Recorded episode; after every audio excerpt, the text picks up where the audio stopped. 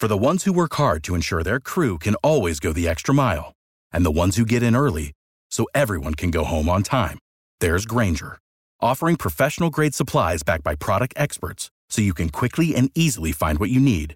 Plus, you can count on access to a committed team ready to go the extra mile for you. Call, click Grainger dot com, or just stop by. Grainger, for the ones who get it done.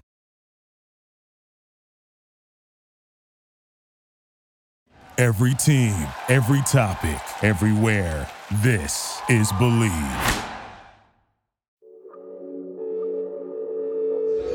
Well, Larry Hughes is going to pop out and get the ball. Jordan's going to rub his man off of Leitner and then cut down the center and gets a nice pass from Larry Hughes.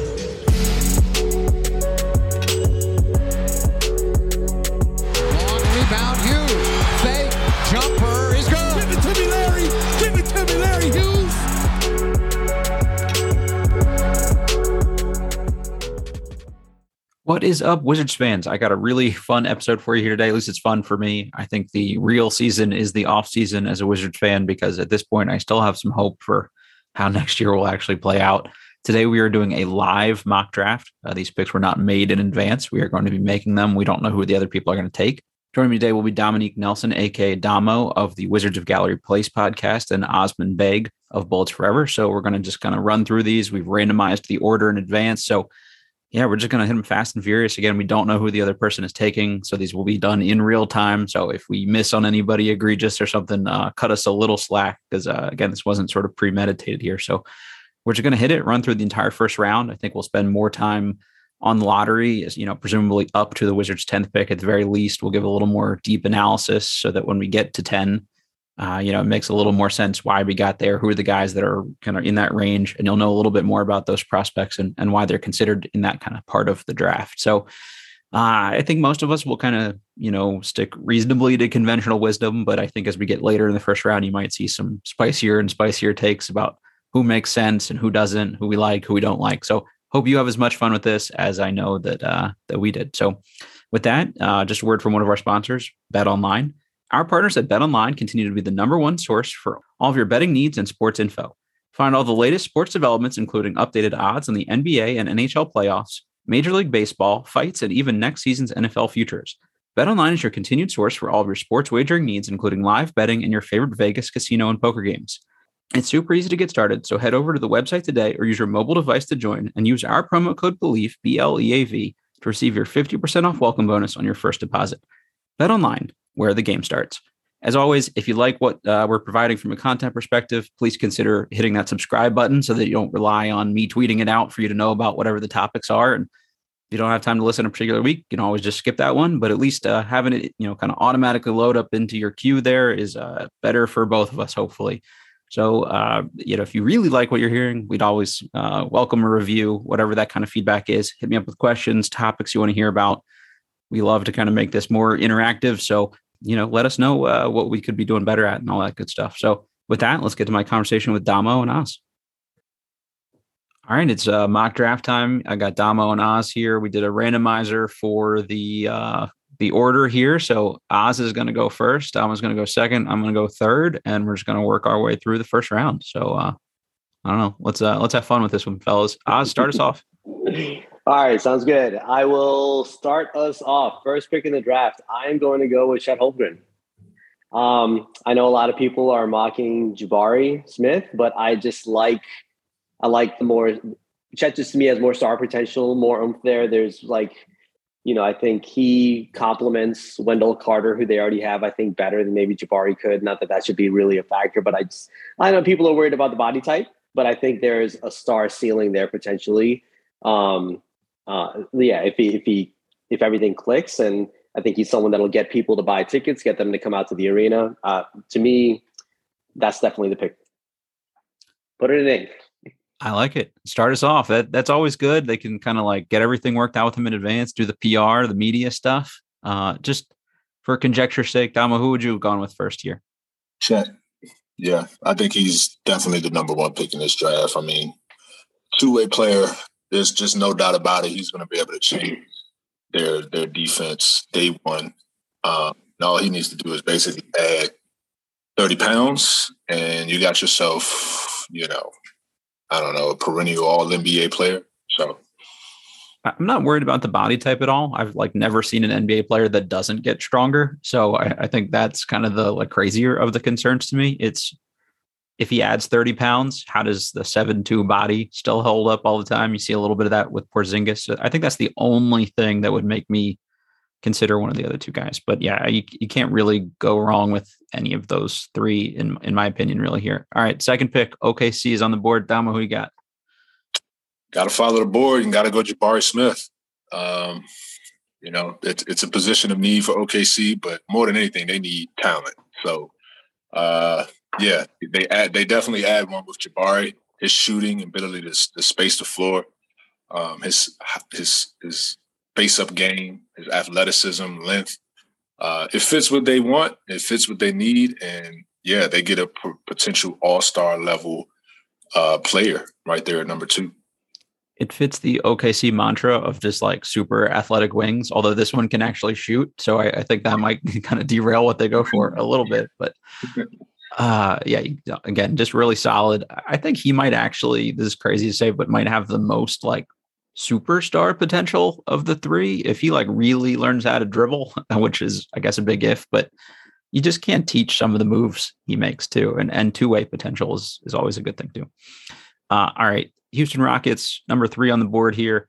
As fun as a, I think it would be to see like a Jalen Green, Kevin Porter Junior, Jaden Ivey, uh, you know, backcourt setup of just everybody heaving the ball at the rim as soon as they touch it. I think I'm going to go Paolo here and uh, uh, Paolo Banchero and, and just kind of roll with, uh, you know, maybe he makes sense next to Christian Wood. He's a secondary facilitator for a team that kind of needs more creation. So I, I just think, you know, he's probably not only a good fit, but I actually think he's my favorite of the picks in, in this draft, just um, probably more irrationally high on him than most. So for uh, my Houston Rockets now to get him at three, I, I feel good about that one. Yeah, I think he's gotten a little bit of a bum rap because he played um, he played at Duke. He you, see, you hear the Jabari Parker um, right. uh, comp a lot, and Parker didn't play defense. Uh, Apollo's defense, Apollo's defense wasn't great at, at Duke. But I, I think what we saw the second weekend of the N C double A tournament kind of shows the star ceiling, kind of what you, what you, you know, like you said, what, make, what makes him potentially the most exciting of the three, where he became more of a facilitator and a scorer. He was really doing everything. And like, he dominated that Michigan State game, had a little rough go of it, like uh, against Carolina. And that's probably sticking with people recently. But I think there was also, it also seemed like he was judged at a different standard than the other guys in this draft. But that said, like, you know, I, I'll just say this, it'll be an interesting fit. There are going to be a lot of guys who want to score in Houston. Uh, eventually there will be some consolidation and it'll just be the Jalen Green, Paolo Banchero's show over there. I feel like at any moment we're like one outburst away from Kevin Porter Junior ending up out of the league. So I don't even worry about him too much in like their yeah. long-term plans. Um, right. And I don't know how an Alperin, Şengün, uh, Banchero front court defends anybody, but uh, it would be interesting to watch offensively, at least. I think. uh, all right. I think this is where like things might start to get weird a little bit here in, in the draft. Any of those three, I think you can make a case for it. Any of those three slots. It, it's what does Sacramento do here? Do they trade? All that good stuff. So Oz, you're, you're back on the board here. What are you thinking for, uh, for the Kings? So this is tough. It's like, I know what I would want to do, but I'm also trying to put myself into the position of what I think the Kings would do. That's a slippery slope, uh, man. Don't try to do it. It man. is. It is. Uh, I, but like at the same time, they DeMontis, how many years? He has two years left on his current deal, correct? I think so, yeah. They made that trade. They want to win now. They'd like to probably get to the play-in this season. Um, they've drafted point guard after point guard after point guard after point guard. So does Ivy, and Ivy's not truly a point, but, you know, does he make sense? I don't. He's clearly, to me, should be probably number four, but I don't think I'm going to go with him. Uh, I don't want to do this, but I'm going to go safe, high floor with still some upside. Go Keegan Murray, number four. I, I think that actually seem, seems like a Kings pick, you know, like he's the Marvin Bagley equivalent of like, he's really productive, but does it translate? Um, I think they're just going to want someone who they lost a lot of immediate young player production when they traded out Halliburton. I think they're going to want to get swap that back in very quickly. I, you don't necessarily have that from Sharpe. You have some overlap with Mitchell, Ivey, and Fox. So maybe I think they're just going to play it a little safe here and get some immediate, a guy who could probably come in and immediately put in fifteen points a game. Damo, what do you think?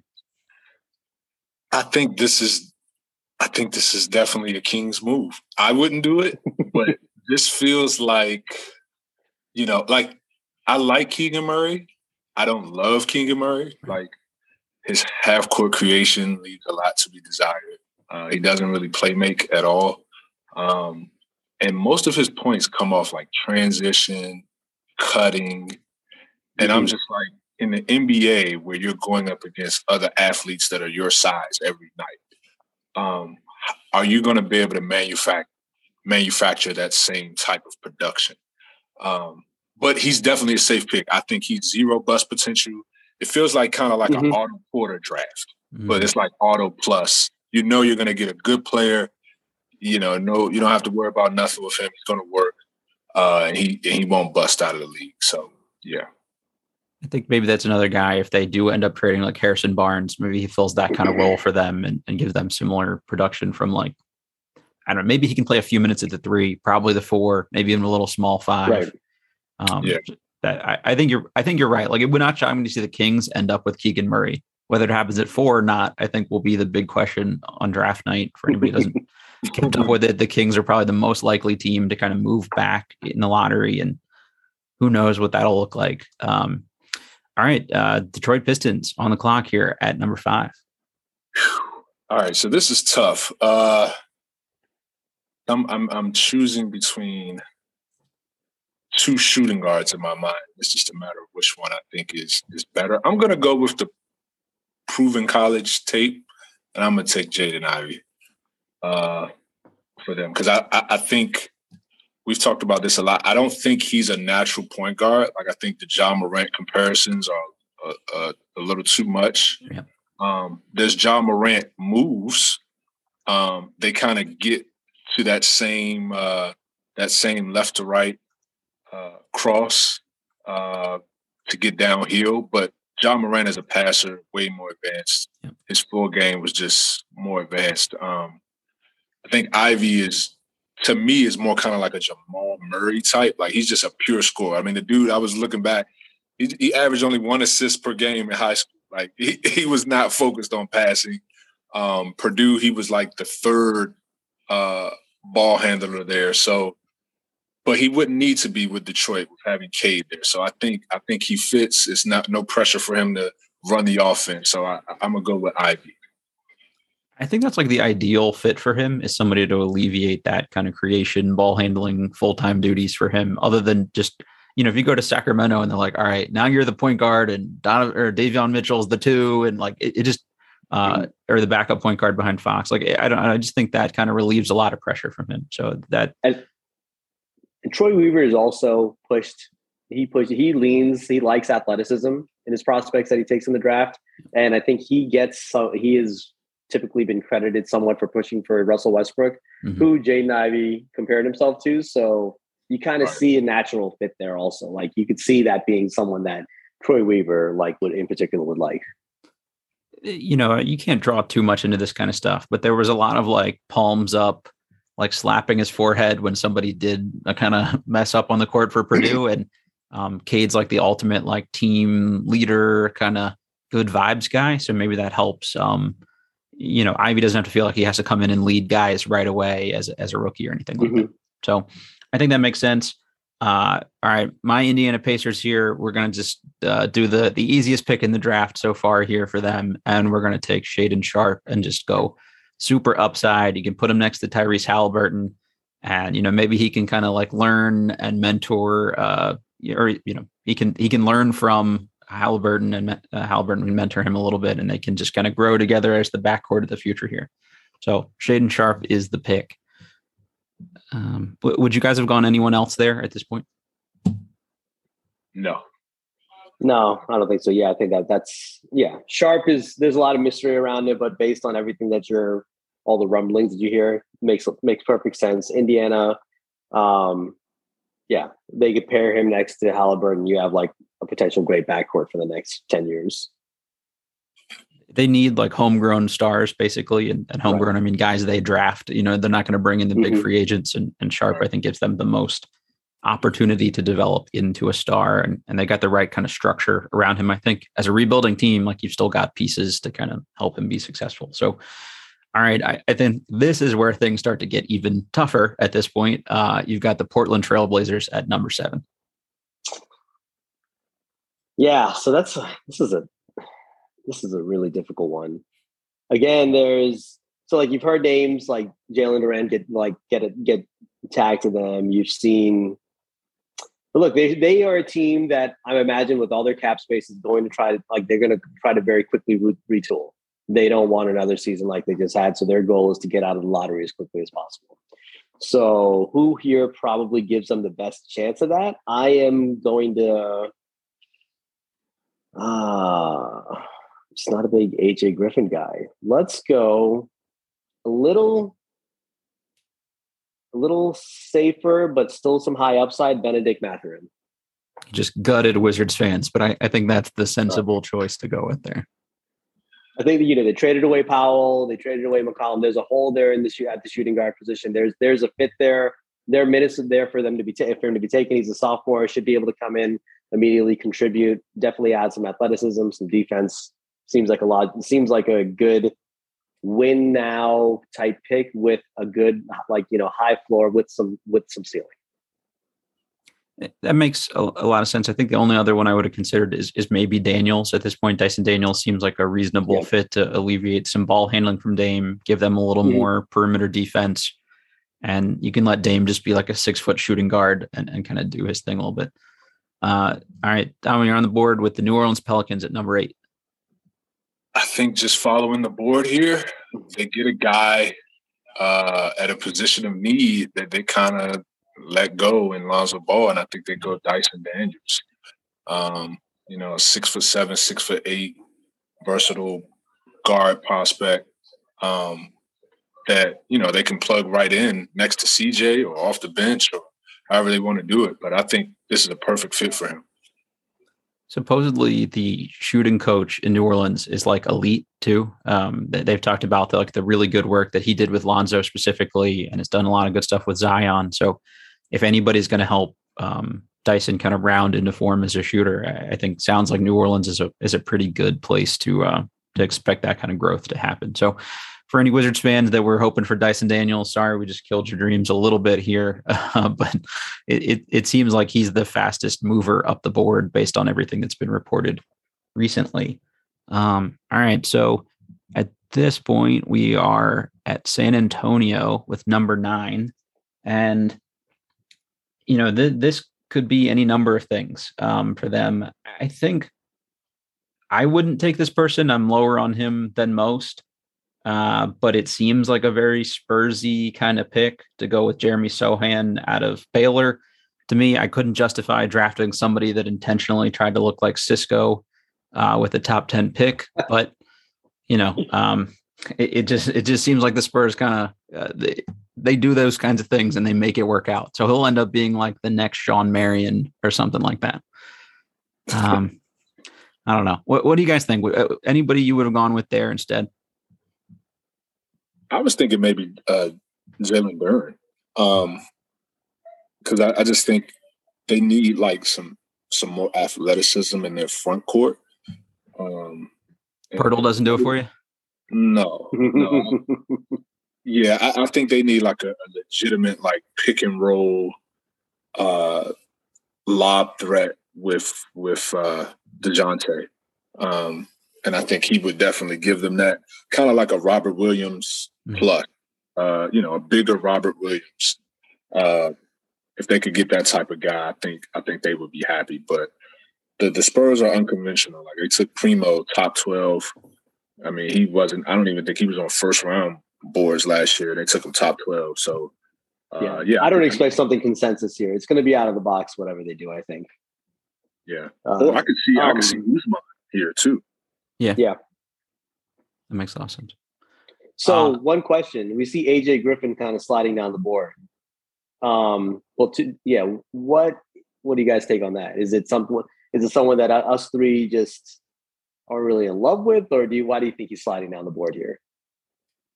Out of sight, out of mind. I feel like we haven't heard yeah. much reporting about him. He didn't really get in on the testing, and you know he was kind of quiet in his last couple college games. So I, I think maybe it's just one of those things where like other guys are doing things to move up, and it's at his expense. I'm not sure what you guys think. Yeah, I, I I watch him, his production, I guess the advanced numbers are to his favor, but mm-hmm. on volume, he was very low usage at Duke. And then when you go and watch him in high school, you're like, that's not the same guy.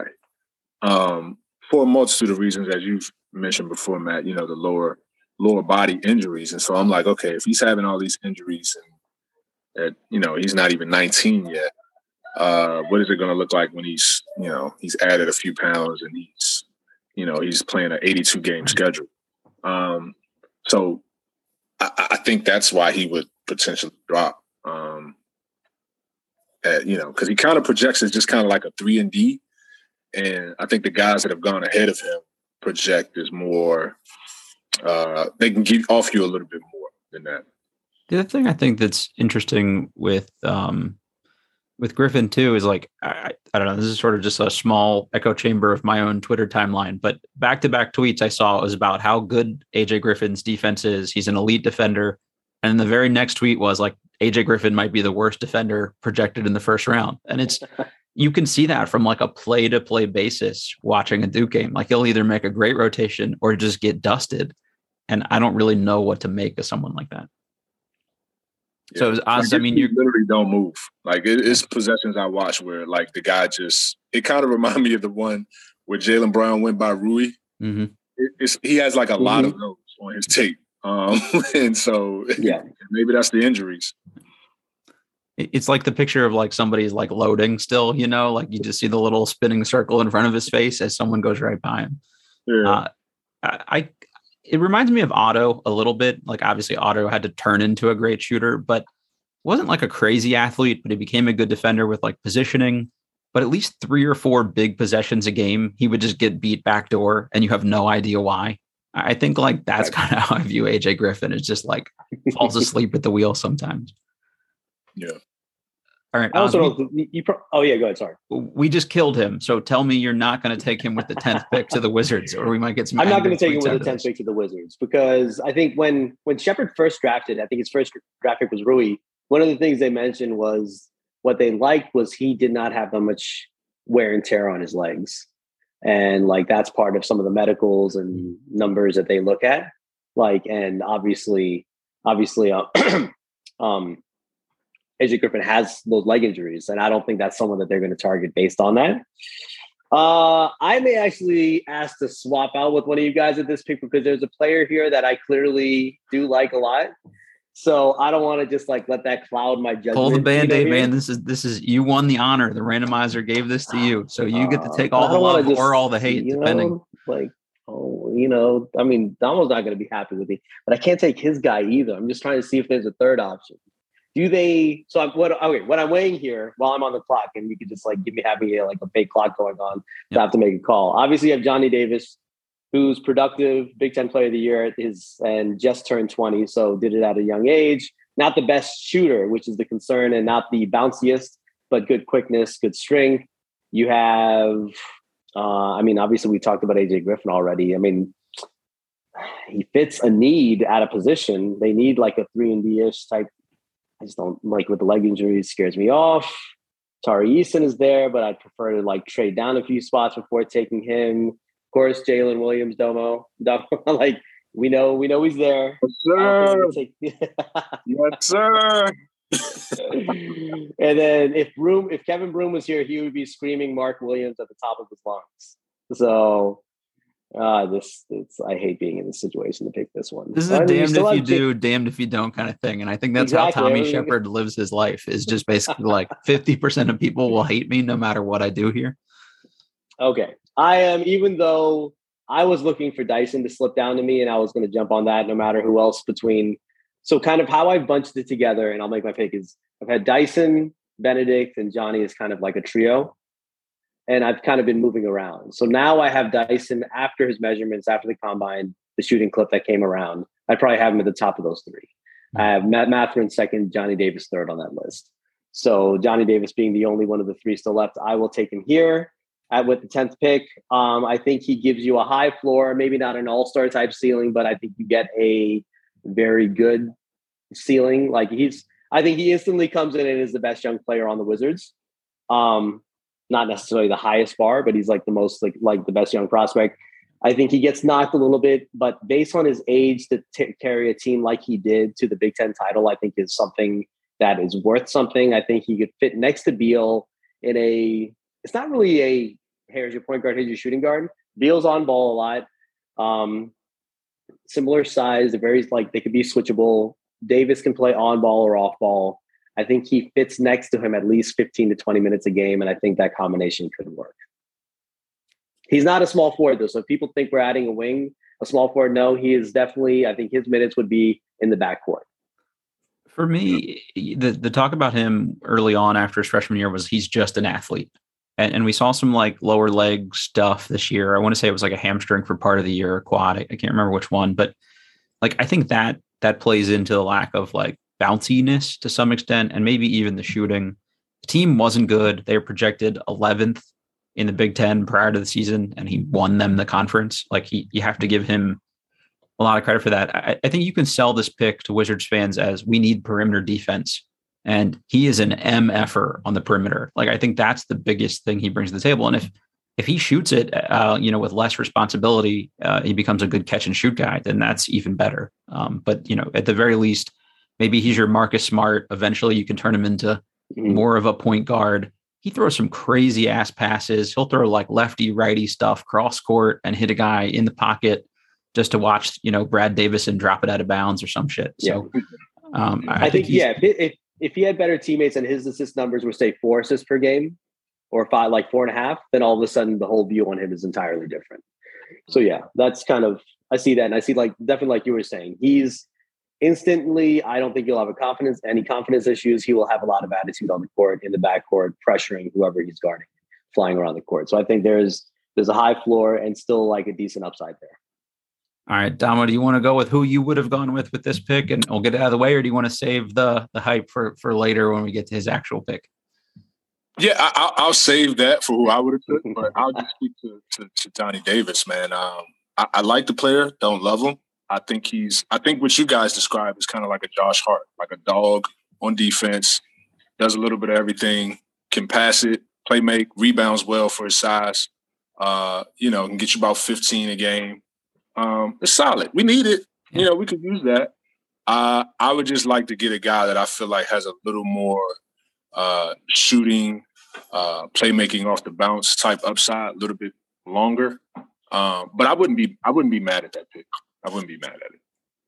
I'm curious. I want to see, like, I don't think his pro day, if he's done a pro day, I don't think that video's come out yet. Mm-hmm. I want to see if he's made any tweaks to the jump shot. His elbow does stick out a little bit. I yeah. want to see if he's, like, made any adjustments there on that jump shot. He He's a guy that, like, you may not, like, love it. It's not the sexiest pick, but, like, he, he fills a need right away, right? You need somebody to take some pressure off Beal. He can play a little bit, you know, all over the place. I actually think he probably could play some three off the bench in, like, yeah. you know, if you surrounded him with a couple of the bigger guys. So I, I would not be mad at this either, but it's like a typical Wizards move where it's like, all right, well, I guess yeah. I can get excited about that. But hey, you get the Big Ten player of the year at ten. Uh, that's that's usually not a, a bad thing here. Um, the Wizards have said that they want, quote, one member of the Wizards kind of front office or organization said that they want a diamond in the rough. And it said that they've interviewed Johnny Davis already. Is the first person they were linked to, which is hilarious to me that that's their diamond in the rough. It's the guy that was on national T V literally every game. Um, so I, I don't know. Should, should we buy into that? Is this uh, where there's smoke, there's fire kind of thing? Like, do we think it's actually a less heralded guy? Like, where where do you guys think they'll realistically kind of look to go here? I, I think Dyson is their diamond in the rough, but everyone's found out about it. Yeah, right. That's why I think he's position exactly. a need, defense, length, shooting. Checks all the boxes, but like you know, what, he might not make it a ten. So I think in, if the draft was unfolding like this, like it might be a situation where I'd call a what who was at the Pelicans and say, "Hey, would you take Corey? Would you take Denny or someone like that?" and ten so I could jump up to get the guy that I really want. Yeah, I've I've long thought that Daniel d- doesn't get past the Pelicans. Like I, yeah. even even before the combine, like I just it just makes too much sense. They just lost Lonzo Ball. They mm-hmm. brought in C J. They kind of just played C J there by default. Mm-hmm. But like Dyson fits perfectly because he defends and he's long. Play him with C J or you know, uh, or without C J. Like he's perfect. So I I never thought he got past eight. So. Yeah, that, that's like a smothering perimeter defense, especially if he's like off the bench early. You put him with Alvarado and Herb Jones, and it's like, well, good luck yeah. scoring at any point ever. Yeah. The only other thing I could see them doing is is maybe that's a team that would trade down, especially if like we offered them somebody like Kispert and they needed some shooting. They're going to need a big at some point. You know, Adams is uh,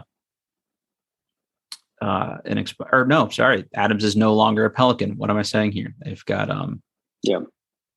Wait, you're thinking of Big Val Valanciunas. Yeah, Valanciunas. I, I forgot about that whole swap there. So I don't know. Maybe that I I have no and idea. Even then, you Pelicans have you have Mark Williams and you have Jalen Duren both on the board right now. So they could be a uh, and both are you know Williams especially good defense, good length. I mean that could be someone that if you offer them a Kispert and a Mark Williams to move up for a Dyson, maybe they maybe they play ball there. You know. Yep. Yeah. It, it's at least making the call if, if you're Tommy Shepard, I think. Right. Uh, sure. For the ones who work hard to ensure their crew can always go the extra mile, and the ones who get in early so everyone can go home on time, there's Grainger, offering professional-grade supplies backed by product experts so you can quickly and easily find what you need. Plus, you can count on access to a committed team ready to go the extra mile for you. Call, click Grainger dot com, or just stop by. Grainger, for the ones who get it done. All right, the New York Knicks. No matter what, they'll boo this person during the draft. So uh, just know that your pick is about to be booed here. All right, so the Knicks need a lot, right? Yeah. They, I know they they need a point guard, but Tata, I think, is a reach here. Mm-hmm. Um. I'm trying to think like a Nick. Uh, Who's gritty enough wait, for Tom Thibodeau? While he's making the pick, can I just start screaming? Because Knicks fans will be screaming A J the entire time this is happening. You know, like this, since he's the highest guy on the board still there, they'll, they'll just be screaming no matter what, you know? I'm just going to go, A J, A J. Yeah, and like following the board, it would it would definitely be A J. Um, I think on just raw talent, it would probably be Duren, but they don't need a center. Um, this one, you put A J on one wing, R J Barrett on the other. It's like if you could combine those two guys, they'd be a perfect player. But yeah. Oh man, um, I kind of want to go a curveball here. Do it. Uh, Break it up. And Matt, I think you're gonna like this one. Uh, I'm gonna go Malachi okay. Branham. Uh, his shot making, man. Um, you know, statistically, he's one of the best shot makers in this draft. Um, nineteen just turned, he just turned nineteen on draft day, so he's still almost basically high school age. Mm-hmm. Uh, six ten wingspan. He can handle the ball. Um, got a beautiful mid-range game. Um, I think, I think he slots in at the two, and then you try to turn quickly into your point guard. So you go quickly, Malachi, and then R J as your three going forward. I like, that. Um, I like the idea of that versus trying to force a, a Duren or Mark Williams. Mm-hmm. They don't really need. You have Mitchell Robinson and um, and then Tata. I think that would be a reach. So I'm I'm gonna go with Malachi here. He's either the new Allen Houston for them, the new Latrell mm-hmm. Sprewell for them, you know, one of those kind of things. Uh, he was a bad defender is the only caution I, I would kind of put on that is what's Thibodeau going to do with a guy that just yeah. like, doesn't know what to do on that end. But I, that's who I would pick for them, which probably means they won't do that. I think that, yeah, that pick makes sense. It's like, yeah, all this, this Thibs thing, Buehm has a project that he's going to take on defensively and he's going to break him before rebuilding him. Or is does he like just stay away? You know, so that's that's the that's the unknown. Also, like regarding R J Barrett, I mean, when you try to slot it together, he's like, he'll just say, no, I am the one, two, and the three. I mean, he did some playmaking this year. He does. Like, he's handling the ball a lot. But he does playmaking for himself. He, even back in college, there was I can't remember a shot that R J Barrett does not like. He's like, you see Zion in the post against some guy six yeah. foot two, and he's like, no, I got this. Yeah. He's not shy for sure. Uh, all right, the Oklahoma City Thunder. I got to put my Sam Presti hat on here. If it were me, this is where I would start to consider like uh, an Usman Jang or, or somebody like that, that that kind of seems in their mold.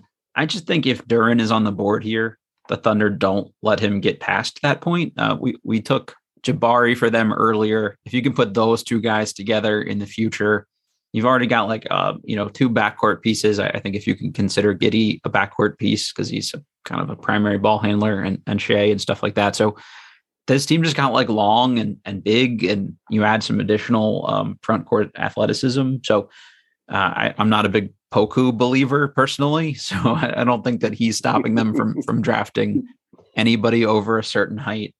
Uh, and, and that's maybe why they don't take Jang. I, I think is maybe that's that's their one project the forward for, for the time being. So I'm going to go Jalen Duren.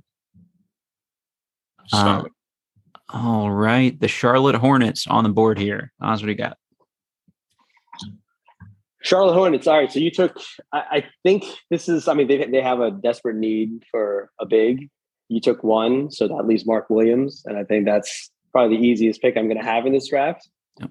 They're going to take uh, take the Duke center, put him at center. They need some defense. He has his measurables were insane coming out of the combine. He's going to instantly ju- instantly. get their help their defense, you know, probably start right off the bat. I think this is just an easy where easy combination where fit, need, talent all overlap at this pick. This is one of those things where like Wizards fans would be like, oh, we've taken centers before. It's like, well, you took Nick Richards and you took Vernon Carey and guys that were just like weren't very good. Um, Mark Williams is seven two with a seven six wingspan. Like, good luck shooting over that, and good luck stopping him from catching lobs from from LaMelo. Right. Yeah. It's just too easy. Like the mat, like it's match perfect match. They got to do it, you know? Yeah. Makes sense. I think this opens the board up pretty nicely though, for the Cleveland Cavaliers at fourteen to end out the lottery. Damo, who you got? So I think the Cavs are better than this fourteenth overall selection, right? Mm-hmm. Like they had the injury issues and it kind of derailed them. I think they need shooting. Yep. Um, I don't think they take a project here. Um, so this might be another curveball, but I think I'm going to go with Ochai Agbaji mm. uh, out of, out of Kansas. I think he slots in right where they have Okoro right now, or maybe you put Okoro down to the three spot and Ochai at the two, because with his wingspan, he can defend. He can obviously shoot the ball, which they need. They were a bottom, I believe they were a bottom five three-point shooting team.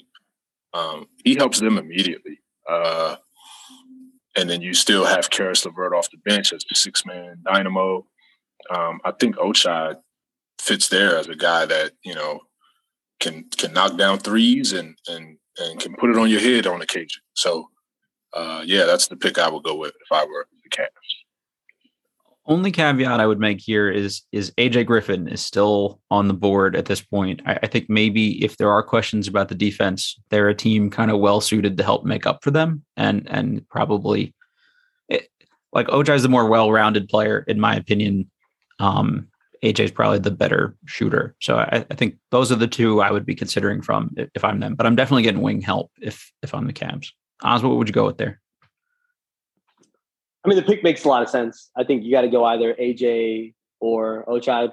Um, I think a player that could be fun there, who I don't, if you project him as potentially the three, is, is Tari.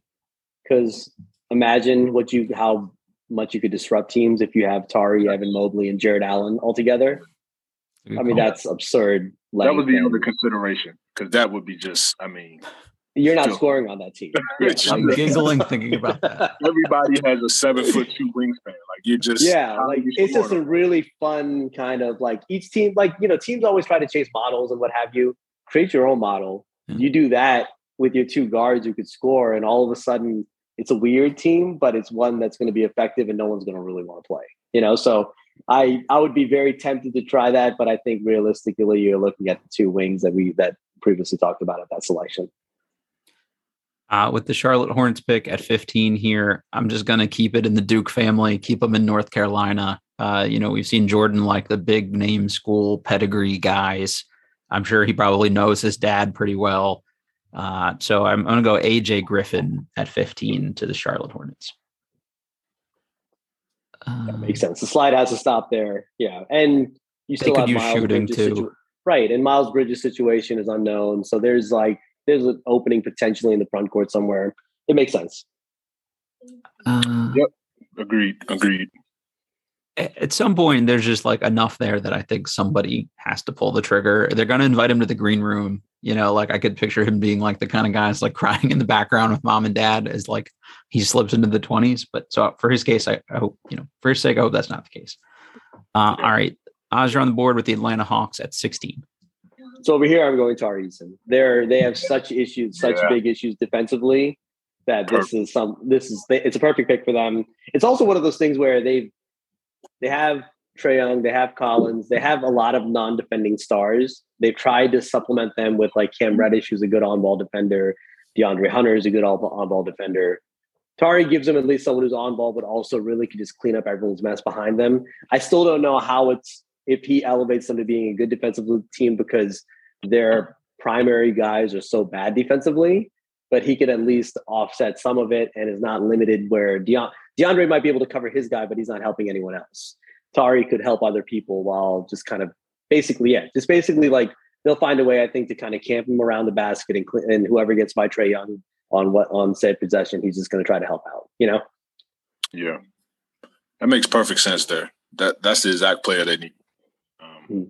Uh, Tari Eason there to kind of help them out because they they're I mean you got you need as many people that you can use to help hide Trae Young on defense. Yeah. So plus they're bored during the regular season, and we know Tari is not the kind of player that would get bored of of scrapping and hustling and, yeah. and all that kind of stuff too. Sure. I would say this now, Matt, when we do our trade version of a mock draft in the there future, at some point I am after, even after we pick at ten, the Wizards pick at ten, I am offering. Some combination of, or I, I, I don't. So there are five players on the Wizards that I've kind of earmarked: Kuzma, Caldwell Pope, Rui, Denny, and Corey. Rui probably has the least value because of the entire situation. So kind of really the other four, you can't pay everyone, you can't play everyone. You know, you need like complete two-way players, not just one, not specialists. So if I could offer one of those four, or to like move back in here somewhere to get like a Tari Eason.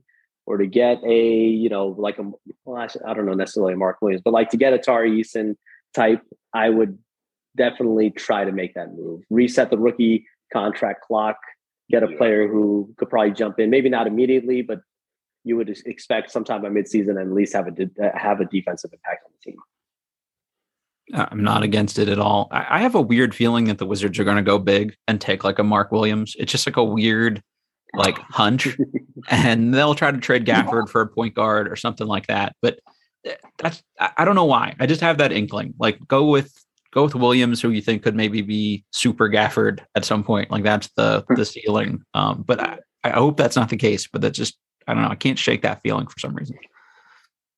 Uh, all right. We're, uh, we're at number seventeen, the Houston Rockets. This is a tough one in my opinion. So more power to you for, for having to take this one, Damo. Who you got? I think the Rockets going to go with the the the, the mo- one of the more intriguing guys still left on the board with Osman Beg. Um, I think, uh, yeah, I think this is the this is the pick, and it just yeah, it just makes sense. Uh, you know, he's sitting there. You gotta, you know, they they got the time. They got the time to, to develop that type of talent, um, and you know they need length on that perimeter. Uh, and his skill set is intriguing, like six nine, six ten, a little bit of handle, a little bit of passing, a little bit of shooting, um, solid athlete.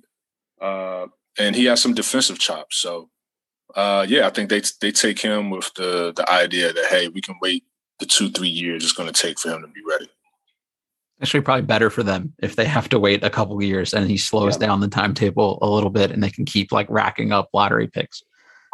Uh, I mean, that that's a guy you could make a case for in the lottery. So if they could get him at seventeen, I think that's that's a lot of value for them. Yeah. Oh, the Bulls. All right. Uh, hmm. All right. I, I know who I would take here for them, but I'm, for the sake of this draft and letting the person most excited about this person take them, I, I'm going to skip here.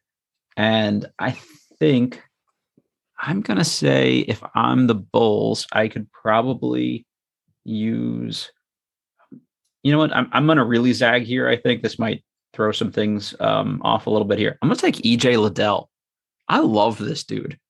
Uh, I'm like Ooh. probably irrationally high on, on E J too. Like the more I watch the, uh, like I backlogged my way through all of the Ohio State games to watch Malachi Branham. I'm like, oh shit, I really like E J Liddell too. Uh, as you watch this playoffs, it's one of those things where like switchable small ball fours are like super in vogue. He can guard on the perimeter a little bit. It's also like a really good weak side shot blocker. And if I'm the Bulls, I just want somebody like that next to Vucevic that kind of like back him up a little bit. He could play some on the wing. He could play in the front court and do a little bit of, of everything for a team that I think, you know, assuming they keep uh, Zach LaVine, you know, they, they need some other guys that, that can defend a little bit here too. Am I crazy? Is that stupid? What do you guys think? Who would you guys have gone with this one? That makes sense, man. Um, Because I, I, I'm not really sold on uh, Pat Williams. I, I never really was. I think E J Liddell can play. Um, and athletically, he tested way well better than what I thought he would. Um, he was one of the most athletic guys at the combine. Um, and you know he's skilled. Uh, he's perfect for a team like the Bulls that's trying to win now, but he still has some upside. So, and he fits a position of need, I believe. So I, I love the pick. This means they won't do it. uh Oz, you're up nineteen. Who you got for the Timberwolves? For the Timberwolves, so they they kind of they have their trio set, like you know they have their big three. What I'm trying to gauge here is do they do they want immediate help? Do they use that as kind of a luxury to take someone with some upside that they could sit and develop for a little bit? So I've been like going back and forth here. Do I want Nikola Jovic and kind of just like you could sit on him for a little bit? Or do you take like a Ty Ty Washington, draft him, and if things don't work out with D'Angelo, then you have kind of your heir apparent at the point guard position. I think that's the way I'm going to go. I'm going to go with Ty Ty just as kind of like a hedge against Russell, like just to make sure that they have a point guard kind of like – and he has experience of the two also, so he could really kind of play in a uh, play either either position in the backcourt. So I think that's the pick over there. I think that makes a lot of sense. The only other one I would have considered there was also a point guard and Kennedy Chandler. He could be like their mm-hmm. what they wanted Pat Beverly to be, kind of like pit right. bully guy that could shoot. He's tested pretty well athletically, which makes sense. Um, and and he could do you know a couple different things for you too. So I, I think. Ty Ty is kind of an unassailable pick for a team like that that just needs like talent. And it's a guy we said mm-hmm. was a lottery pick all year. So if they can get him at nineteen, I think that makes sense. Uh, all right. The Spurs, the Spurs are always a fun one to draft for here. Uh, Damo, what are you thinking? All right. Um, I think the Spurs, so you just went Ty Ty. So, uh, hmm. Is it time? They already have so many guards. That's that's all they draft is yeah. just stock. That's all, that is all they, yeah. Like, I feel like they go, man, I, this one's tough. Because I, when I look at their roster, they don't really need anything. They just kind of need better. Yeah. Better. Like they, they don't have any like weaknesses. They just they just need better versions of the guys they have. Yeah. Uh, it's what Broom always says about the Wizards, right? We have a lot of eighth men. Like that's sort of how I feel looking at the Spurs. Other than like DeJounte and Keldon Johnson. It's like, well, yeah, it is an upgrade. DeJounte, Keldon, and then a bunch of uh, um this is tough. Um and then they're kind of unconventional. Uh, you took you see it would have been E J, but you took him. So, man, um, this one's hard. I'm gonna go Nikola Jokic. Killing me. I really wanted to take him for Denver next and just put the two, Jovic and Jokic, together. I thought that would have been the perfect front court.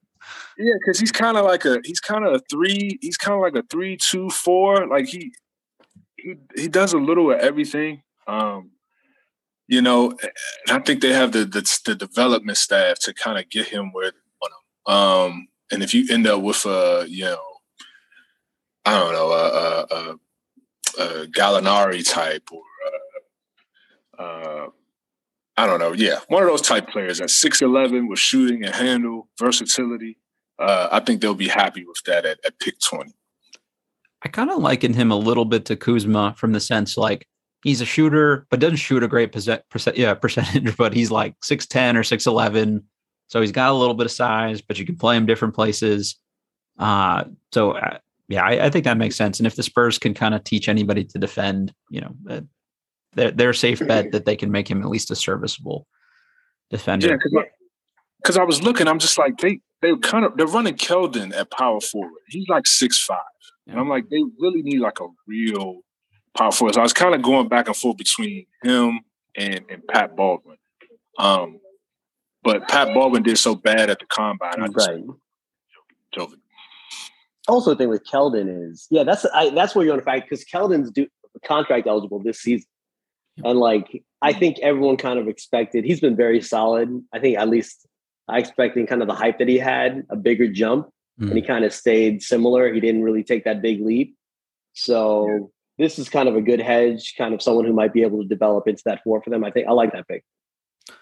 All right. Since you took the guy I wanted to take for Denver here, I'm going to take the guy you like. I'm going to go Jalen Williams out of Santa Clara. Like, I think this is like the the right range for him too, somewhere between fifteen and early twenties. So, uh, Dom, I'm going to let you make the case here. All I'm going to say up front is I worry about Michael Porter Junior's health, and this is a guy I think that could kind of do some of those things for you. So, Jalen Williams, what's what's the sell here? Yeah, so I was just looking at their their I I, I this is like the perfect landing spot for him. Um, and, and for the second year in a row, the Nuggets will get uh, the a guy I wanted for the Wizards. They got Bones Highland last year. This year it would be and Porter Junior I think was the name that was popular uh, in, in twenty eighteen too. twenty eighteen too, right? So yeah, the the Nuggets once again would get a guy that I you know I love pre-draft. Uh, yeah, I think he's kind of like Michael Porter Junior insurance. He's the you know Will Barton is get ready to come off the books after next year. Uh, a, a guy that just, you know, six six, seven two wingspan, does everything. I mean, offensively, he's like in the ninetieth percentile of everything. Spot ups, catch and shoot, off the dribble, uh, pick and roll. Like everything you want uh, a star wing player to do in today's N B A, he's like the best in this draft at it, offensively. Um, the questions I think are, you know, what took so long? You know, being twenty-one, third-year guy. And then, uh, you know, defensively, you know, his athleticism, I think, tested better than what the tape shows. So there are some questions there. But, like, just for me personally, just watching his tape, like, outside of the top six guys, like, I, I haven't been more impressed. Like, it's just far as total offensive package, like, he's got it all, man. What What is funny about him, like you said, you would never have guessed the athletic measurables watching the film. But then even in the combine scrimmages, when he goes left, he's like dunking. When he could, goes right, he kind of doesn't even leave the ground. And it's like I'm having Wizards flashbacks. Because Wizards always draft players who just go strong, dunk left, Rui, Wall, all those guys. Going right, it's kind of like the exact polar opposite. They can only go, like their athleticism pops go in one hand. So I wonder if he's kind of similar that way. But yeah, it's like it was totally unexpected. And then you see, then you see those flashes in those scrimmages. You're like, okay, you know, that's unexpected. Yeah.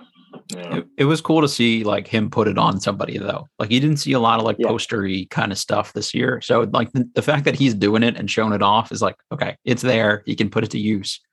I think Denver's like the right place to kind of be able to complement what he does. He's smart with the ball.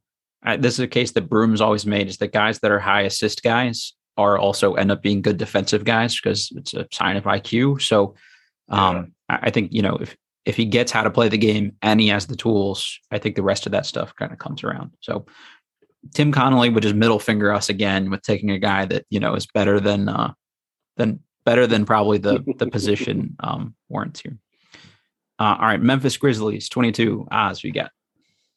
I am going Kennedy Chandler.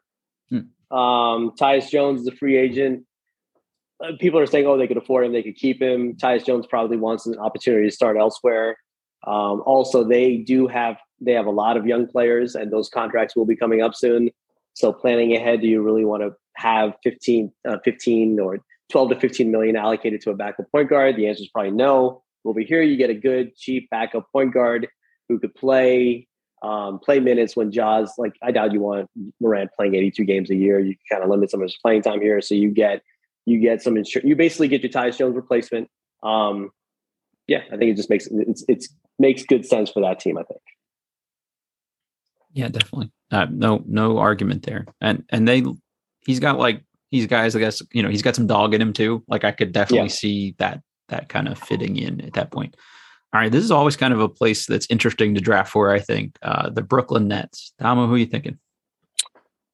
Okay, so the Nets need some defenders, some wing defenders that they can throw at uh, the opponent's best scorers. Um, Some athleticism. So I'm going to go Marjan uh, Beauchamp like here. Um, super athlete, uh, you know, long, um, not, you know, not a proven perimeter shooter just yet, but I think his mechanics are decent. He can add that to his game, but his value is just going to be his his versatility defensively. He can guard one through four. Um, so I think I think that's the pick for them. I like that. If you went on like two K and did like build a player for ideal, like small forward size and frame and athleticism, I, I think that's kind of who would come out of the the generator there. Um, yeah, the, the the shooting, like you said, is the big one. He'd have twenty-nine points one game and like six the next. It's so can he be consistent? And I think the Nets can afford to like wait for him to figure all that stuff out too. Uh, the only other one I, I would have considered there is his G League Ignite teammate, I think, Jaden Hardy. Just they loved Cam uh, Cam Thomas last year. You know, he's that kind of player. Just another bucket getter that's like slightly undersized. It seems like what they're trying to build around uh, K D with. So would have been a, a funny one. Or or you could make the case for Kendall Brown, kind of similar, um, you know, archetype to, to Beauchamp. All right, Milwaukee. This just feels like a Milwaukee pick to me. Uh, we got to go with Jake LaRavia here. Um, you know, he, he's just... one of those guys that I think is is a little closer to what we were like sold Denny would be. He's a six eight guy who can move the ball, point forward a little bit. You watch him, you're like, all right, he's not like a crazy athlete, but then he does some good stuff. He'll like grab and go. And he he actually has real creation abilities for, for other players. And he shot pretty well so far at the combine. So um, that's that's who I think I'm going with here. They, you know, the Winston-Salem guys are always pretty smart. Steve Forbes is a good coach, good defender. I think he just fits in as another like solid cog for the Bucks. Uh, ah, Spurs, what do you got? Question on the Spurs. Who do we have them taking at nine again? We have them taking Jeremy Sohan at nine and Nikola Jovic at twenty. All right, then I'm going to go Walker Kessler. Mm. I like it. Yeah, it's going to go the the elite shot blocker, kind of get someone, you know, get get some size, get some athleticism, you know, get yeah, just get that into the get that into the equation somewhere. You know, it's kind of a luxury pick you could take. Like you could focus on one skill set here and like, well, not one. I mean, he rebounds well also, but like those numbers, those block numbers are so insane that you just kind of bring that in. And he shot it in high school too. Like I, I think he's probably a better yeah. shooter than than we saw last two years, really. Yeah. Uh, yeah, and he's like Pirtle insurance, you know, if they want to trade yeah. him or do something with him too. So it gives you some flexibility in the front court, like, yeah, with what you could do there. Uh, Damo, Dallas Mavericks, number twenty-six, after watching last night's game, um, you know, what do, what do you think they need? They need some defenders, man. uh, so I think this is where the, the I go Kendall Brown here. Um, a wing defender, athlete. Uh, you just watch them trying to chase around those those guards for the Warriors, man. They just look I mean, it just it looks bad. Like, it's just it's a matchup everywhere. Uh, you know, it's slow feet everywhere. So uh, they need some athletes, and I think Kendall Brown is definitely that. And you add him as a guy that you can kind of, again, throw on the opponent's uh, best best uh, scorer, um, and you just kind of live with the results. So I think they go get wing defender here with him. I actually love that pick for them. I, I like Kendall Brown more than I like Sohan of, of the two uh, Baylor guys. So you keep him in Texas. He's a guy that can move the ball. Um, you know, the things he does well right now, they could use. Guy catch some lobs for Luka, run to transition, finish on people. So I, I think that makes a lot of sense. Yep. Uh, the Miami Heat. All right. Who would be a very Heat-esque pick? Um, I guess really anyone, because they can take anyone and turn them into a really good player. Uh, th- this is probably not who I would take, but it just somehow makes sense in my brain here. I'm going to go Christian Brown out of Kansas. You can just put him next to Tyler Hero and let them be wow. obnoxious as shit together. And just, yeah. that feels like a Miami Heat way kind of thing. Jim, Jim Lee, Jimmy Butler would love this guy. They'd be cussing each other out in practice. He's a um, dog, man. Yeah. So I, I that just kind of feels like he fits the D N A there. Yeah. Yeah. I like no, I like. I I think I was telling you guys last week that I like him as much as I like. Which I, I mean, I wouldn't take him higher, but I if, if I was choosing between him and Ochai, I would probably take Brown, like Braun, later in the draft. Like if I was like the, the options, he doesn't have like great wingspan, but he's like he's good athleticism, and he but he's productive defensively, mm-hmm. which is like. You know, that's offsets the lack of wingspan. Like he's showing that he could actually get, like get like get those steals, get those kind of just get in those passing lanes, and he can shoot it. I mean, he really just reminds me of probably, uh, you know, a, I don't know what the you know, um, God, losing my train of thought on Atlanta, a feistier version of the Kevin Maryland guard, Kevin Herter, but a, yeah. like in terms of size and shooting, but feistier. Like just kind okay. of more in your face, much more in your face than him, you know? Yeah. I yeah. thought you were going to make like the loud white guy to loud white guy comparison and go like uh, Grayson Allen or oh. something. No, a loud white guy to quiet white guy comparison, there you, go. You know? Because I, I was thinking Bron, I was thinking he would be ideal at with the Bucks at twenty-four. Yeah. Uh, you know, but yeah, that makes, it makes sense with the Heat too. Um, uh, yeah. And I was thinking even possibly Pat Baldwin, but I don't know that he would last in that that that culture yeah. there. He's not a Miami Heat type of player, um, but Braun definitely is. The uh, the only other guy I thought about there, like really strong, was the other Christian and Christian Koloko, seven foot shot blocker. Yeah, I think he's a much better shooter than he looks, and I could see him being able to play some next to Bam and be like Bam insurance longer term too, because they could, they could use another big. I think I, I don't know. Um, You know, like if they have a lot of talent in the front court, otherwise. Uh, all right. Golden State Warriors. Another really fun one to draft for, I think, here. Um, Oz, who are you taking?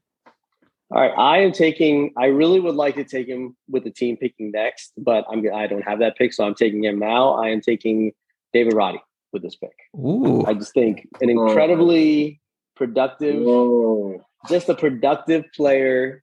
Kind of awkward body type, but like he'll get in there, he'll immediately play. I think he could, I think, so with there, you have the challenge of you need a young guy who could fit in with the vets right away because their window is now, they have, their window is not three years from now. I think he is the age, the experience, the production to actually do that now.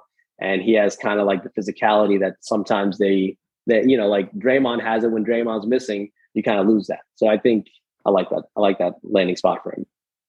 Yeah, I dig it. And and they'll make the most out of it because he can move the ball and stuff too. And right, uh, I'm with you. Uh, all right, Damo, the Memphis Grizzlies, twenty-nine. What are you thinking? I'm gonna go with some some wing help. Uh, okay. I'm gonna go Wendell Moore out of Duke. Hmm. Just a versatile guy. Uh, I think he's a little underrated. Um, Desmond Bain of this draft class. I think I tweeted a couple weeks ago because I just yeah, I like, like everything he does. Yeah, he just he don't he doesn't really have a weakness. Like he's just solid all around. Six six, seven foot wingspan, defends. He play makes well. He's smart. He shoots it at a solid clip. Like he's still pretty young too. I think he's like barely older than Ty Ty Washington, like a couple months. Yeah, he's not. Yeah, he's not twenty-one yet. No, he's not. Yeah. So uh, I think he he slides in, and you know, he's kind of him and him and Zaire will battle for that that small forward spot. Yeah, I think that's smart. It makes it, he's another cog for them. I like both of those last two picks guys a lot. They're just like two solid guys that that can come in for like win now teams and, and actually like produce, but still have some upside. Yeah. All right. For the Oklahoma City Thunder to close out the first round, I'm like deciding between two people. It seems like Jaden Hardy seems like an Oklahoma City pick just from a, like, let's take um, a lot of upside kind of guy that's still left on the board. I think ultimately here, I'm going to go Blake Wesley out of Notre Dame. Just another athletic front court guy, can play a little bit of one and two. And, you know, it's another guy that the shooting is sort of a question mark. So that's like really what I think of when I think Oklahoma City is like, uh, here's an athlete who maybe can shoot it, maybe can't. So I think that's what I'm going to do to close out the first round here. Um, all right, let's each do one more guy that's kind of like high uh, on the top of our board. If we, you know, we were going to keep this going, um, just like who's, regardless of team here, who's, who's one more name here that you want to um, throw out, Oz? Mm, come back around to me, please, if you don't mind. Okay. On that one, uh, there are a couple that I'm looking at that is on my, yeah, I'm, uh, well, I could just kind of mention them out loud and we can kind of go, you know, yeah, sure. At some point, Patrick Baldwin's talent, like his shooting, like you're going to be tempted by that. Um, you're also going to be, you also have Dalen Terry, who is mm-hmm. intriguing. I'm not like, I'm trying to decide which one is like the one that I'd really kind of would, Would, would want to target there, you know, mm-hmm. kind of around where the Wizards are picking, not like high in the second round. I've, I'm kind of like Aminu Muhammad. I kind of like what he does, fits a position of need. Um, his wingspan, incredible, like athleticism, like measurables are great. Not, I, I don't see the most skilled guy, but I, he just puts up numbers. Like he just, like you said, I think you said this, Matt, to me, end of the day, he'll have like, he'll have a full stat sheet just because he keeps getting in the way, you know? So those are a couple guys that I like here. I don't know who really stands out the most. It really depends on team. Like, yeah. I don't know. I'll defer to you guys. Uh, Dom, you got any guys you're you're still high on that haven't come off the board here? So yeah, definitely uh, uh, Jalen Terry. Um, I, I like him as a developmental point guard, wing prospect, wherever you want to mm-hmm. want to place him. Um, and then who else I have here? I had it on my. on my computer. Uh, Keon Ellis. Uh, you look at advanced numbers on him. I mean, he's one, I believe he was uh, first team defensive player of the year in the S E C. Uh, and his shooting splits are from the perimeter are really, really good uh, off the catch and shoot. Um, and then when you watch him, like he does, he has some like, his pump fake is like one of the best in the draft. Like, mm-hmm. I mean, guys are like jumping into the stands when he pump fakes. Uh, he does, yeah, like he does his little sidestep move, and and, it, and it's cash, man. He's got a little bit more handle to him than I think he's getting credit for too. Um, yeah, so I really like Keon Ellis. Um, and then probably, where's the guy from? Uh, where, Which school? Uh, got his name. Uh, Jake La, from Wake Forest. Oh, Laravia. I took him um, oh, took to, yeah. to Milwaukee at twenty-four. Okay, so that's who went twenty-four. Okay, so so never mind on him, but I, I like him. Uh, and then I would say probably the, the last one is uh, I like I like the kid from V C U, man. Vince, Vince Williams. Yeah, I really did too. He's like ultimate three and D kind of guy. Yeah, like I like him for the same reasons I like Keon Ellis. Yeah. Uh, you know, and I was watching a recent interview with him, and he was saying he kind of wants to be the Herb Jones of the draft. So I think he has the skill set to do that. I don't think he's as good as Herb was defensively. Better shooter, though, I think, for sure. But he's a better shooter than Herb. Uh, and and and I think Herb was a little bit taller, too. But I, I think he has that same type of pedigree, man. That dude, he competes. He, he just looks like a three and D N B A player. Like he's going to have a ten-year career wherever he gets. He's also up. wearing like white tube socks with like low, like low top blacks, all black sneakers, and he just looks like that guy you don't want to play in pickup because like, oh shit, that guy's coming on here in black Air Force Ones. He's about to bust my ass. Yep, two hundred percent effort. Yeah, I, I'm a big fan there. I have a first round grade on him. Just the last couple guys I got here. I mentioned Koloko, who we ultimately didn't take. I like him a lot. Uh, have you guys seen John Butler Junior out of Florida State at all? Like, no. he's he's literally six foot ten. He's actually smaller, like uh, like waist size wise, than Chet Holm- Holmgren. He looks like oh, wow. if Celery played basketball. I mean, he's he's like the skinniest dude you'll ever see, but he's like more of a wing. Um, so he had a couple threes early in one of the scrimmages too. But if you go back and like watch some Florida State tape, for the same reason people are hyping up Kentucky guards, I feel like it's worth taking the track record of Florida State wings. Yeah, um, makes sense. He defends, he weak side shot blocks. You cannot really shoot over him, although Terquavion Smith did a couple times. But uh, yeah, he, he's just going to shoot it. It's I'm just not worried about guys like getting in an N B A program and putting on yeah. weight. So uh, to me, that's a guy I would take like sneaky early in the second round, honestly, if, if he was available. Two guys, one that I did, uh, Andrew Nembhard mm-hmm. from Gonzaga. Wanted to actually bring him up also. It's like also you have the Gonzaga connection. You have position in need. Even if the Wizards go guard in the first round, they still are so – there's no young talent at the guard position on the roster. Yeah. So if you could add a point guard with length from Gonzaga, obviously you have the connection there. And he was, you know, measurables were pretty good, was productive in the scrimmages and at, at the combine. I think he's someone that should definitely be in the mix probably around where we pick. He might come off a little earlier. Mm-hmm. One player I wanted to ask you about, because there's such a delta here. Um, John Hollinger has him like in the top ten in the draft, and everyone else seems to have him in the second round. Is Josh, uh, am I saying it right? Minot? Minot. Minot. Yeah. yeah, from Memphis. So where, what do you think about him? I think, Damo, you and I were talking about him a little bit the other day. It's like, he's like six nine, like, again, like super good build from an athletic standpoint, but he doesn't seem to do anything that you want oh, a basketball player to. Josh Minot from Memphis. Oh yeah! Oh yeah! Yeah! Yeah! Yeah! Yeah! Uh, yeah! He's a super athlete, man. Like he's got like pogo sticks for for for legs, man. But that's all he can do is dunk. Like, he can't do nothing else. Um, so I don't know how in the hell he got into uh, Hollinger's top ten big board, but uh.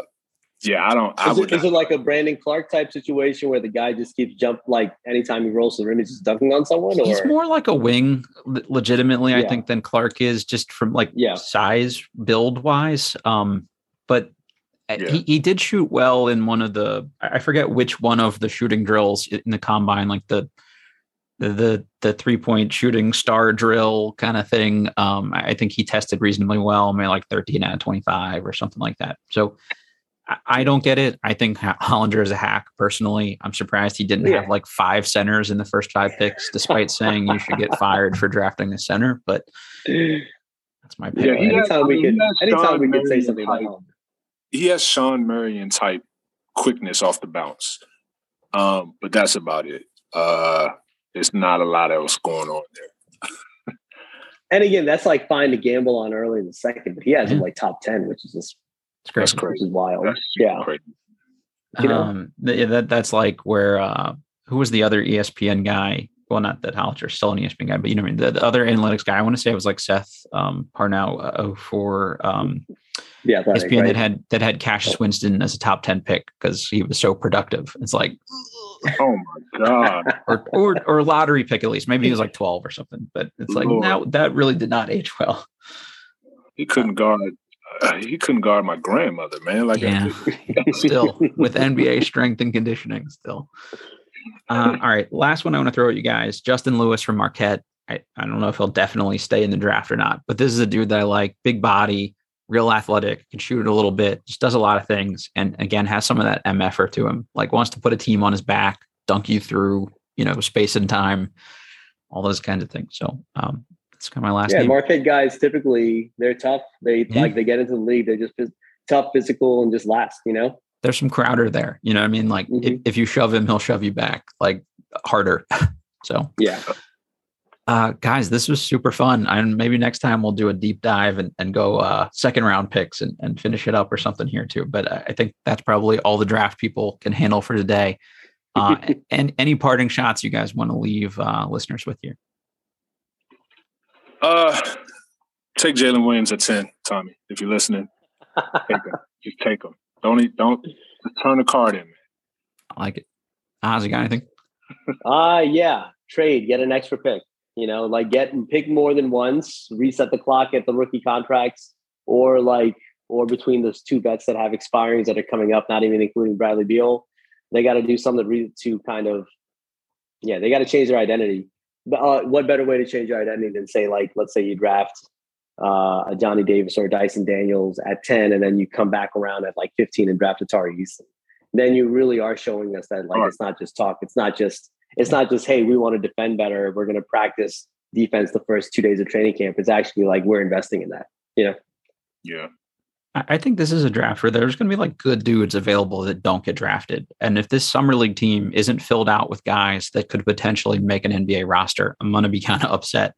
Like some dudes here are going to slip. Ryan Rollins of Toledo, I really like. I think he's going to slip. You got Alondis Williams out of Wake Forest. Guys like that are going to slip. Um, you know, uh, Tevin Brown out of, um, uh, geez, uh, why am I totally drawing a blank? Um, Where John Morant played, geez, Murray State, uh, like Murray, people, yeah, Murray State, people yeah. like that. Like there's, there's gonna be dudes. I like Scottie Pippen Junior Like pick people that have at least some potential of making a team. The last time I went to summer league, you could look other than like Troy Brown, there were like three guys on the roster that maybe had a chance of ever playing an N B A minute. So I, I think Tommy needs to like really sell the Wizards to people um, when they're kind of figuring out who to go to for summer league this year. I mean, it's a little odd. It's like it's like an it's it's a chance for the like to showcase your young talent in Vegas. Everyone wants some basket, some hoops at that time, and you know there's a lot of buzz around it. The teams that like play through that like the playoffs that they have there, there's always like oh look look at this guy, you know. And then we kind of just punt on it, you know. And it's it's it's disappointing how they approach it. You wish they'd actually approach it with like a more more we want to like really find talent, compete versus let's just send some bodies out there. I know they're looking for diamonds in the rough, but the backup point guard from Appalachian State is probably not going to be the guy that ends up, you know, a starting point guard in the N B A at some point. Right. Uh, yeah. Fellas, this was great. Thank you so much for doing it. I hope people enjoyed this. Maybe we'll do another one closer to the draft here when we have like the latest and greatest intel. Um, uh, Damo, where can people find the podcast? Uh, yeah, it's on all streaming platforms. Uh, Wizards of Gallery Place. Um, it's in my bio, Damo eighty-one eighty-six. Uh, yeah, go check it out. Oz, anything you got coming up for for Bolts Forever? I'm actually get back into writing a little bit. I'm going to write a little bit more about kind of what what I think is what I think should be part of the offseason plan and kind of what I've been. I think Damo even called me out on it. He's like, I'm ranting about like how they have incomplete players, which is like now. Once Kevin said that they draft players to fill a skill set and like, but they can't combine those players. That's like all I see. It's like, all right, yeah, if you could go Voltron and combine Denny and Corey Kispert, you'd have one good player, but you can't. So, so like that's like become my my you're, summer, my summer obsession. Now, you're you know? talking about uh, Denny's offense and Corey's defense, right? Yeah, of course, you know. Yeah, got to get that, you know, want that wing who can't dribble left. Perfect. Um, all right. Uh, guys, as always, this was uh, Believe in Wizards. Rate, review, subscribe, all that good stuff. And we'll catch you with more draft coverage here coming in the next couple weeks. Oh, and as always, we are brought to you by bet online dot a g.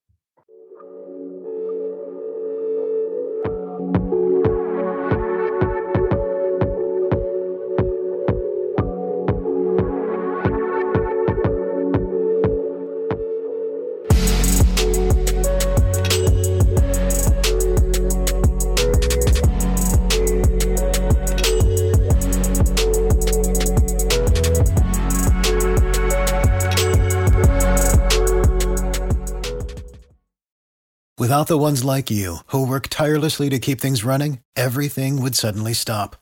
Hospitals, factories, schools, and power plants, they all depend on you. No matter the weather, emergency, or time of day, you're the ones who get it done. At Grainger, we're here for you, with professional-grade industrial supplies. Count on real-time product availability and fast delivery. Call, click grainger dot com or just stop by. Grainger, for the ones who get it done. You know when you're listening to a true crime story that has an unbelievable plot twist that makes you stop in your tracks? That's what our podcast, People Are the Worst, brings you with each episode. I'm Rachel. And I'm Rebecca. We're identical twins who love true crime cases that make you say, "Didn't see that coming," and we hate the people responsible for them. Listen to People Are the Worst now on Apple, Spotify, or wherever you get your podcasts.